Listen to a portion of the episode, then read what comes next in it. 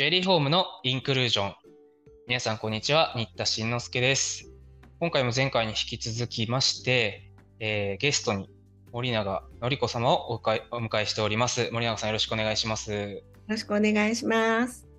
えー、前回はなぜ真珠のことにね、入っていったのかっていう話で、非常にいる、なんて言うんでしょう。こう多様なキャリアというか、もともとファッション業界からこう、真珠にたまたま三木本経由してっていうところで、しかもそこからね、ラボとかまでやられてっていう、なかなかこう、いろいろな川上から川下まで知ってる方なんだなっていうのが、すごく驚いたんですけれども、で、株式会社タマとしてね、ブティックとかでは新庄コーディネートしたりっていうのをやりつつ、今回ね、私がこうびっくりしたのが、陸上で養殖するっていう話。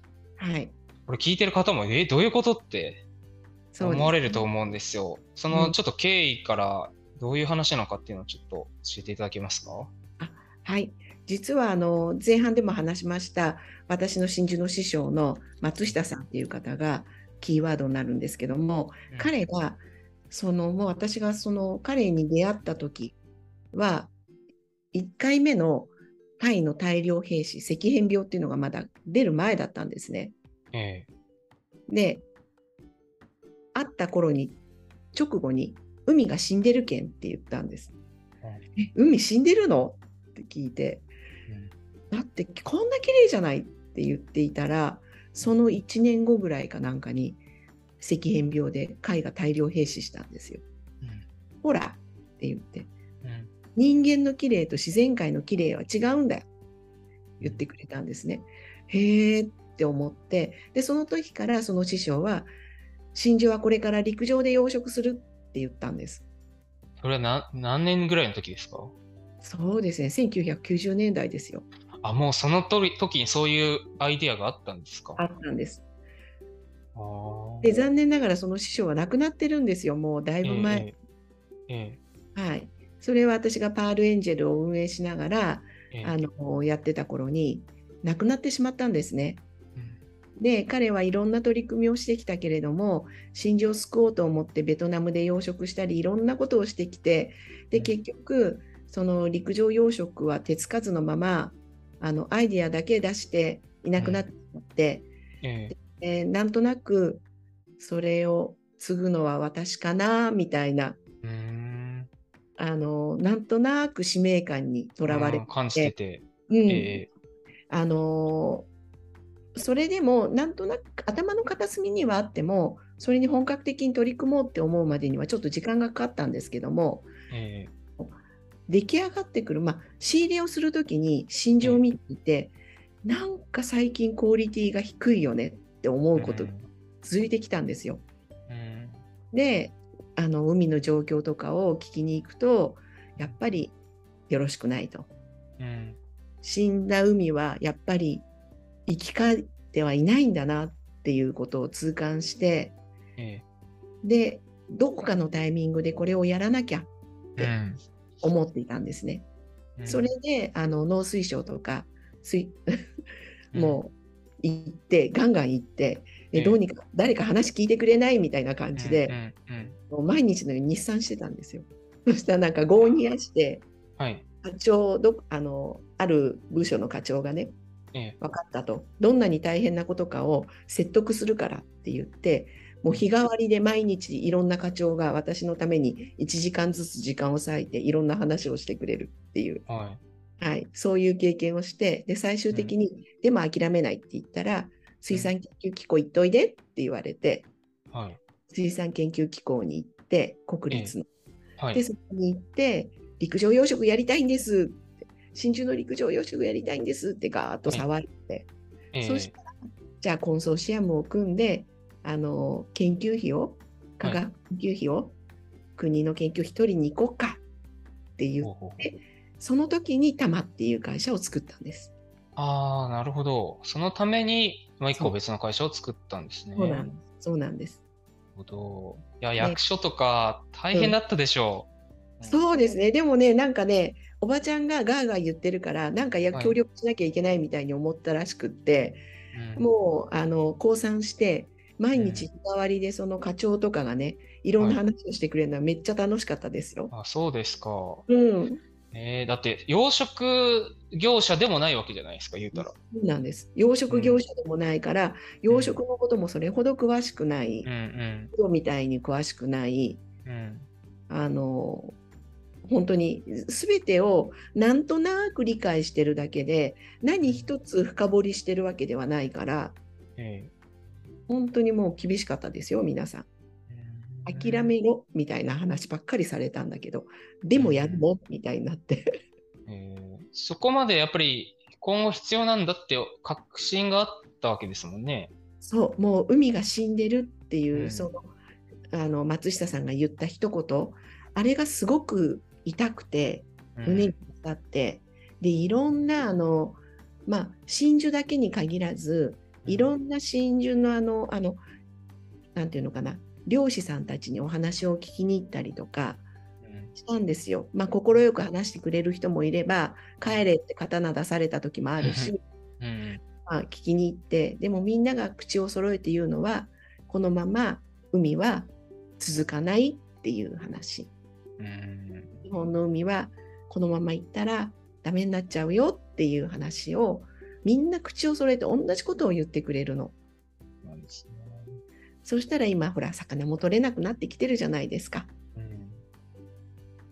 なるほど。その環境汚染の問題に取り組むっていう路線じゃなくて、いやもうこれは陸上でちゃんと衛生環境とか整えて陸上でやるんだっていう方向にやっぱり判断というか考えに至るわけですね。そうですねそこでいろんな私も科学者でもないしどうやったらできるかもわかんないから、ええあの一応うちにはそういう科学者の人もいた時期もありました。えで、大学と共同研究をしたりする時期もありました。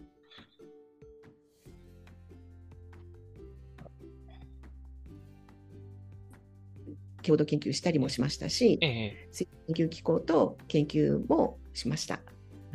うんでも、そこで出出した結論、私が出した結論は、私は科学者じゃないからこうなんだって思ったことなんですけど、あうんうん。の今ね、衛生環境を整えたところって言ったじゃないですか。ああ、はい。それが間違いだっていうことに気づいたああ、。そうなんですか。うん、そこが間違い。ええあの、本当にどういうことをしてるのかがそもそも分かんなくて、海水をこう引いてきてやってるのか、塩水なのにどうするだろうと思って。とか、えっとね、えっと、大きく分けて2通りあるんですよ。ええ陸上養殖って。えで、一つはかけ流しって言って、今言ったように、海辺に、あの、まあ、陸上にプールを作って、そこに海の水を入れて、うん。で、一定量溜まったら一定量を排泄する。はいはい。排水する。はいいうその繰り返しですね。だからええ海を、あのちょっとこう横に反らせて人工的なプールに作りましたよ、みたいな環境で作る。ええもう一つは閉鎖循環型って言って大きなプラント作って、ええでそこに大きな機械を入れて、まあ、あのし衛生環境が整った人工海水でだとかそういったものに、うんあのミネラルだとかいろんなものを添加して海水に近い状態を作る。はいはい。でそこでせあの生物を飼います。はい。でレッドのような餌を与えてええ飼います。はい。でそうするとまあ海水が汚れるからそれをあの浄化するための大きな機械をええ動かして常に動かしながら、常に餌を与えながら魚を飼います生物飼いますみたいな、うんうんその2種類があるんですね。はい。であのかけ流しはもうほぼほぼあの海を切り取ってっていううん海の途中っていうことなのでうんここには正解はないなと思ってたから閉鎖循環の中でどうにかできないかな。あ、やっぱりそうですよね。あの、組み上げた方が楽そうだけど、でもそれだと、そのウイルス、謎の今回のね、ウイルス問題とかには対応できなさそうですもんね、結局。と思うでしょ？でもね、そうじゃないんですよ。あそうじゃないんです。はい。私がやってるのは陸上でやってます。けれども、大きな機械も浄化するものも何一つつけてないんです。あ、じゃあそのまま海の水を使うってことですか？海の水を汲んできて、その中に機械を入れて、はい。エアーだけは入れてます。あの、はい浮くっていうエアーだけは入れてあるあ。はい。あとは自然界にあるバクテリアとか菌とか、そういったものが活躍できるような水質環境を作ってあげる。うんまあ、これ特許申請してるので、はい。これ以上言えないんですけども。はい、そういった環境を作ってあげることによって、例えば今回は真珠を育てるアコヤ貝を入れてる。えするとそのアコヤ貝が育つもの、育つに適した環境の、あの水を作り上げるんです。菌とかバクテリアが。餌をあげて、ええ。あの糞尿とか出すじゃないですか、排泄物出す。ええ。それをバクテリアとか菌が分解して、他の栄養素に変えてくれるんですよ。うんプチ海、リトル海うんを陸に作り上げようと思って。海はそれを自然にやってるんですね。ええ。だから、それを自然にやってる海をそのまま切り取って持ってこれないかなって思ったんです。それを閉鎖循環でやりたいって思ったんです。ああ、閉鎖ってことはかけ流しじゃないってことですよね。うん、元は持ってくるけど、直接海とつながっ、常時つながってるわけじゃないから、そういう赤潮とか起きてもな、あの、し分断されてるから大丈夫。そうなんです。何にもやってない、本当にプールの中に菌とかバクテリアが活躍してくれる環境を作ってあげただけなんですよ。そうすると、あの私たち生物ってみんなね、菌とかバクテリ菌でできてるんですよ。微生物でできてるんですね、私たちの体。お腹の中も全部そうじゃないですか。腸内細菌っていう菌もみんな菌なんですね。それはあの上手にバランスを保っているからはい。あの生きていけるんです。共存できるんです。で、その環境を作り上げないといけないなって思ったんですね。そのきっかけになったのが、製薬会社の研究員さんのお話だったんですよ。えー、他業種の方の。そうです、そうです。うん製薬会社の一緒にね、あの、もういろんなものは全部ヒントになると思って、あの、植物工場とかを見学しに行ったんです、一緒に。ああ、たまに東京の銀座のビルの中でレタス作ってるとかありますよねあ。りますよね。で、はいそれをやってる、あの、研究してた大学の先生のところに見学に行ったんですよ。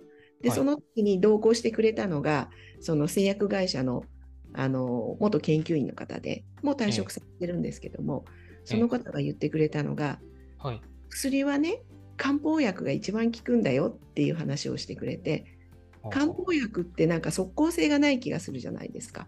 そうですね。で、大体薬、あの、すあの西洋とか今私たちが薬と呼んでるものっていうのはうん植物とかのそういう漢方から作ることが多いと。うん例えば頭痛薬って言ったらアスピリン、はい。その成分だけをこうせあの取り出す、取り出して錠剤にして私たちは飲んでる。うんけれども、それだけの成分を取り出して飲んでも、そのもともとある植物の中にある漢方漢方ですよね、それはね。はい。はい。それを飲んだ時よりも効きが悪いんですって。ああ、不思議ですね。不思議ですよね。もともとあるままの方が最適な効果を発揮するってことですか？つまり。そうなんです。っていうのは、周りにある他の成分がどういう働きをしているかは人間にはまだ分かってないけれども、それが一緒にあることによって効く、効く、うん。効き目が倍増するなるほど。っていうのがヒントだったんですよ。そうだよねって、すべては共存してるんだよねって。だから、例えば人間でもそうじゃないですか。うん同じような生物だけをバーンと集めて、あの生物っていうか同じような環境にみんなをこう集めてしまったものよりも、雑多なところで育った人の方が感性が豊かだったり強かったりするっていう場合もあるじゃないですか。ああ、確かにね。無菌状態で育った子はすぐアレルギーになったりするとかね、言いますもんね。そうそうで腸内細菌もそうでお腹の中の細菌もあの3歳までにどれだけいろんな細菌に触れたかによって、腸内細菌の量が決まるっていうことももう分かってきてるみたいだしそういうことなんだろうなって思ったんです。なるほど。なんか素人目には、あの、銀座でのビルの中でレタス作ってるやつみたいに、すごい、なんかこう、クリーンなところにやった方が染み玉じゃないやつが取れるのかなとか勝手に妄想しちゃうんですけど、全くそんなことはないってことですね。いや、確かに染み玉じゃないものはそっちの方がたくさん取れると思います。はい。はい。はい。ただ、人間の都合で自然は動かないんだなっていうことを教わったんですよ。まあ生き物ですからね。んそうなんです。だから人間のご都合主義はもうやめようって思ったの。うんそう。だから、あの、みんなね、陸上で養殖するときに、ぶどまりはとか、うんあの、どれだけあの採算性がいいのとか、どれだけ安くできるの？みたいな数字でものを話すんですよ。はい。うん、でもそうじゃないよね？って思って私たち人間が歪めてきたこの自然を正すためにこれ私はあのこの陸上養殖をやりたいって思ってるんですね。そうじゃない環境を作ってあげたいと思ったんですよ。彼らたちの都合でできる環境を作ってあげたいと思ったの。ああ、小屋会優先のそうそうそう。そう彼らたちが喜ぶ環境を作りたいと思って。うんうん、そうするとこっちのご都合主義ではいかなくなってくるんですよ。そうなんですね。そうなんですそういう陸上養殖なんで、普通のね、あの大きな、もうね、陸上養殖って今、大流行りで、はい。いろんな会社さんが、大きな会社さんとかはいが、大きなプラント作ったりとかして、はいいろいろ手がけてるんですよね。へえ、そうなんですね。そうです。うん。あの実は日本が一番遅れてるって言われてますけど、陸上養あ殖。そうですか。うん。うんあのもう食料生産、食料難が来るのは目に見えてるから、うん海外とかはもうとっくに食料、あの陸上養殖取り組んでいて、実はコロナ前に中国からもあの中国でやるんだったらお金出すよっていう話とかも来てるぐらい中国ではうん中国っていうか全国世界中では大流行りのことなんですよ。うんそうなんですね。そう日本でも本当いっぱいいろんなとこやってますよ大手さんとか。えーそれは主にはその水産物？水産物ですね。ああの海水ですね。あの真水は真水でもやってるところあのありますけどね川とか、ーえ。うん、でも海水がちょっと難しいと言われてるんで。ーはい。はい。なるほど。え、そのアコヤ貝をやってるところは他にあるんですか？えっと昔はありました。で今でもあると思います。表に出てないだけで、ああ、そうですか。研究はしているところはあると思います。はい。ただ採算ベースに乗らないから皆さんあの、うん本気でないんだと思うんですなので、うんあの私たちはあの新しいあのマーケットを作ろうって思って会のオーナー制度っていうのを始めたんです。こいそうですよね。そうそれを私が拝見して、なんじゃこれやと思って、そうなんです。今みただいなね。そう今みたいなあの食料がなくなるよとかなぜうんなぜ海にあげなきゃいけなくなったの？っていうのはさっき海が死んでるって言ったのはねプランクトン量が減ってるんですよ。あ海のプランクトンね。あ、はい。プランクトンが減るっていうことはプランクトンを食べて育つのは貝とかなんですけどええ。貝とか小魚とかええ。そういう小さい生物とかね。うんうん。でその子たちはそれを食べてちょっと大きな魚がその小魚を食べてっていう食物連鎖が起きてくるわけじゃないですかええその食物連鎖ができないくなるんですよプランクトンがいなくなるとうん。わかりますか？わかり小ます、わかります。さい生物が育たないうん。そうですよね。なんかね、一見すると、赤潮とかもプラいプランクトンが原因って言っちゃうと、なんか悪いものかのようにね、素人からしたら思いがちだけど、まあでうんも食物連鎖に必要なものだっていうことですよね。だから、あの、なんていうのかな、えーっと、食物連、赤潮が、赤潮はやっぱり食物連鎖に必要とかではなくって、赤潮で大量発生、大量発生するプランクトンと、あの、なんていうのかな、生物が食も食とするプランクトンはちょっと種類が違ああ、うもちろん、もちろん。うん。ので、その食として、あの、動いている、あの、いる海中に潜んでいるプランクトン量が激減してるんですね。で、そういう海の環境変化うんに対応すべく、そうです。えー陸上養殖をちゃんとうん産業ベースに乗せたいという壮大な今、プラプロジェクトが進行していると。そうですね。今はちょうどどんな段階になるんでしょうかね。その試しにオーナーを募集してるってことはもう実験段階をちょっと過ぎてる、もう段階ですよ。そうですね。今、あの、お試しでもあるんですけれども、あの、私たちはこれから共感をして、してきてもらう人たちと一緒にビジネスをしていきたいと考えていて、はい。あの、こういう話をね、みんなで一緒にできる空間を作っていきたいと思ってるんですよ。ええ。はい。なので、あの、今も真珠は確かに出来上がってきてます。はい。はい。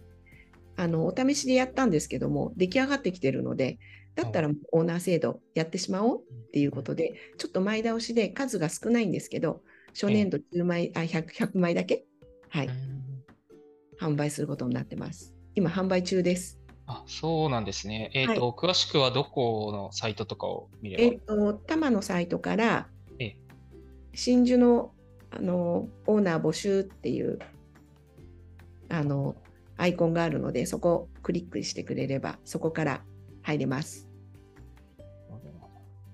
で、今また次のオーナーも募集してるっていうことなんですか？今の、今のオーナーを募集してます。の今のも作ってる、はい、100枚。で、来年度からは、ちょっとあの大きな施設を、今のところプラスもう一つあの作ることになっているので、そこでもう少し量を増やしてやっていこうかなって思ってます。なるほど。じゃあ、あの、もし今日の話を聞いてね、もっと知りたいとか共感をして何か協力したいという方は、このサイトをご覧いただいて、えー一口10万円から出資可能と。はい。でこのオーナーになると、どういったこう機会というか、メリットというか、あるんでしょうか？あの出来上がった陸上養殖でできたあの真珠を人あの皆さんにプレゼントしますうん。お渡しいたします。なんだ、クラファンみたいな感じですね。で、うんこの真珠はきちんと証明書をつけて発行していきますので、ええナンバーリングもして、何年度の何番目の真珠だよっていうのが分かるようにええお渡しいたします。記あ念でちなみに、今、その水槽っていうか、陸上っていうのはどこにあるんでしたっけ？今ね、鹿児島でやってるんですよ。えー、じゃあ、この鹿児島のこの水槽の何号目だよっていうのがちゃんと証明がつくと。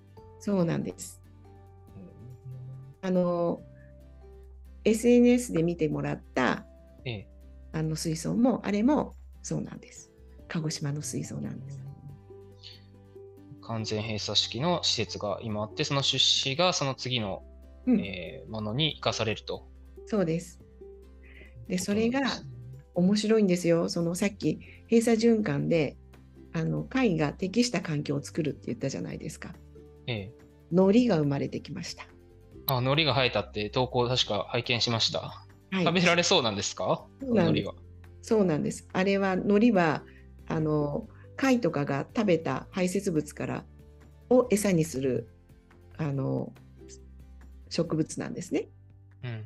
なので窒素とかそういったものをはい。はい、活用して、はい、海あの海水を使ってるのでその中にあった種が芽吹いてきたんですね。本当、最初引いてきた海水の中にも含まれてたものがそうなんです。根を生やしたと。そうなんです。えーそうやって完全閉鎖なのに徐々になんか本当の海に近い環境に近づいていくんでしょうね。そうなんですね。ちょっとねちっちゃなね生物も生まれつつあるんですよ。あ、それはどういった多分魚だと思うんですけど、まだ小さすぎて見えてないんですけど、動いてる。ですか。うんえーえ、プールってどどのくらいのイメージで言うと大きさになるんですか？えっと、今使ってるプールは6トン、6トン水槽ですね。に5トンの水入れてます。えーえ、じゃあ大型トラックぐらい？そこまでいかないと思。うえっと、1トンが1メートル、1メートル、1メートル。ああ、そっかそっか。水です。だから、うん。じゃあ結構、え子ーち供っちゃめののプールぐらい。そうですね。子供のプールをちょっと、うん、く子供用のプールぐらいですね。えそれが今それ1個ありますね。ーえーで今後、もし出資が募るとかビジネスとして軌道に乗っていくとなったら、今後、どういう壮大な計画があるんでしょうか？そうですね。それがね、面白いことに、この今、貝を飼った後の海水。はい。で、まあ、私たちのあの技術も入ってるんですけども、うんその、その海水を希釈して土にまくとはい、すっごい腐葉土が猛スピードでできるって。もう、あれは菌とかバクテリアとかが全部分解していって土を作っていくので、ええまさにそれが猛スピードで起こるっていうことが分かったんですよ。えーっと、海水、ん？塩水ですよね。